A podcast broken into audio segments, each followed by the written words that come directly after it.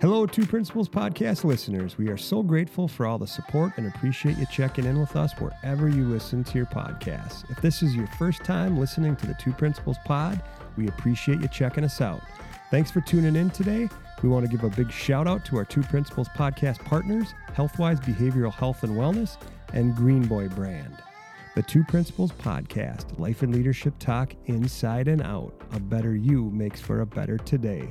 It starts with you. On this series of the Two Principals podcast, we explore topics around life and leadership.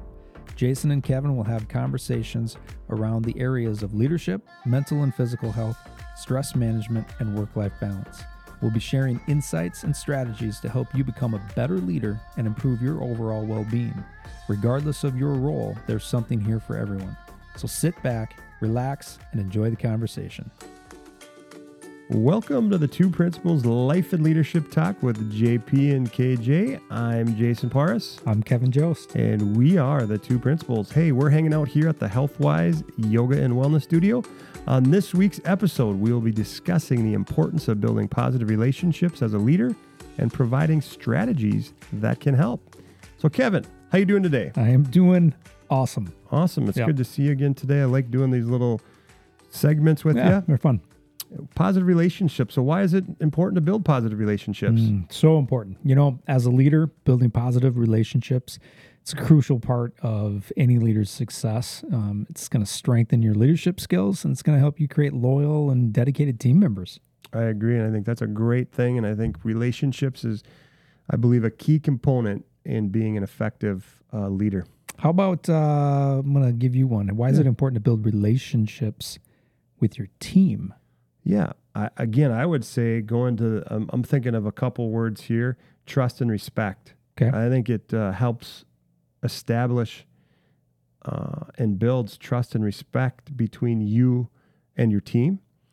I also think it helps create a positive work culture. I think everybody wants to come into work um, into a positive environment. And I think when you have uh, positive relationships with your team, that, that does create a positive work culture and that's based on communication and collaboration. I think communication is really essential, along with uh, collaborating uh, to build those positive relationships. And the last thing I would say is it builds up loyal and dedicated team members. Because if you feel that uh, as a leader or you know your team members uh, that you that you that you're working with, if they feel that uh, they can trust you, respect you, and, and that's that positive work culture, that's going to lead to uh, more loyal and dedicated team members, which in the end of the day is going to lead, I believe, just to higher productivity and performance because people want to be there, they want to be at, they want to be in their job, they want to be where they're at.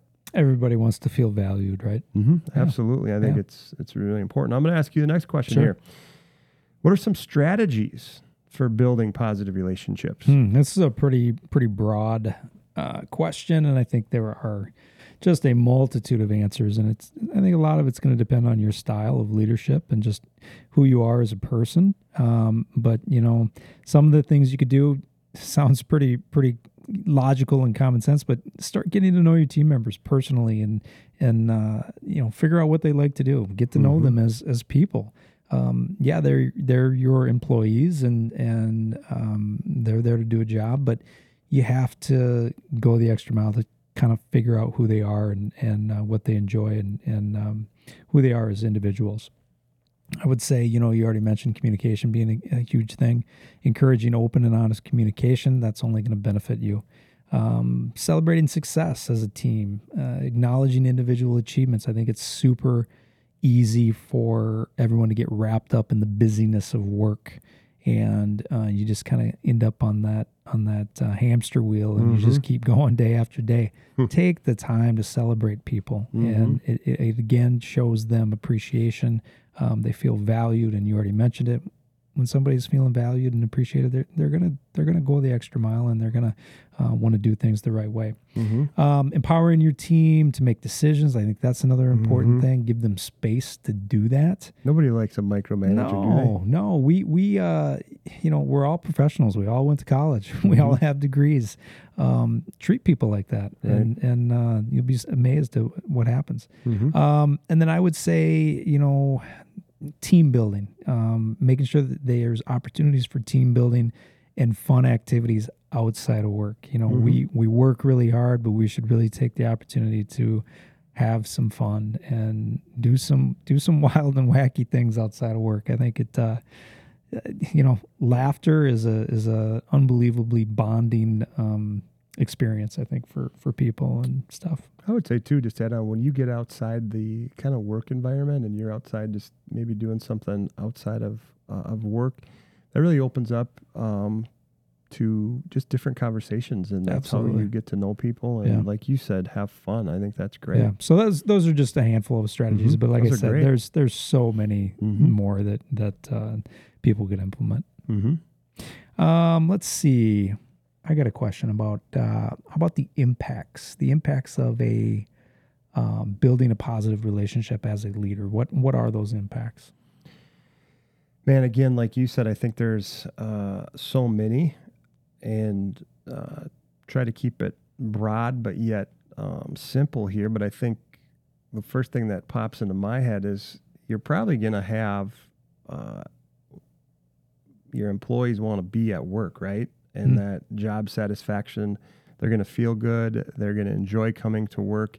And so I would say just that higher um, employee engagement and job satisfaction, which then and then that just falls right into what I would say next is, you know, a lot of times we we struggle with finding good people to uh, to work, but I think that improves your retention rates too of keeping uh, employees, you know, at your organization, at your school, um, at your job, wherever that may be. I also think uh, another impact of building positive relationships as a as a leader uh, increased motivation and productivity. And again, I'll go back to what I said. I think uh, when people feel good, they feel like they're trusted, they feel like they're cared for. Um, their leader gets to know them. Um, they're going to just have a little bit more motivation and uh, productivity. And then I think uh, the last impact I would say of building positive relationships as a leader, uh, just a supportive and collaborative team environment. When you are on a supportive and collaborative team, um, I mean, you can do a lot of cool, creative, innovative things and have a lot of fun. So those are the impacts I have. I'm going to ask you the next question here. Sure. Just really quick. How do you establish trust within uh, with your team? Hmm. You know, for me, I think I think it's super important to be honest, um, be open about things that you are having challenges with. You know, you really need to follow through. If you're going to say you're going to do something, make sure you do it. But Mhm. if for whatever reason you can't get to that thing, be honest about it and and and uh, have that conversation. And you know, I think it really just comes down to um, authenticity. I think Mhm. if, if I think if a leader can be authentic in in all areas um, consistently, I think it provides an opportunity for team members to um, feel trust. Right? Mhm. I mean, you think about the word trust.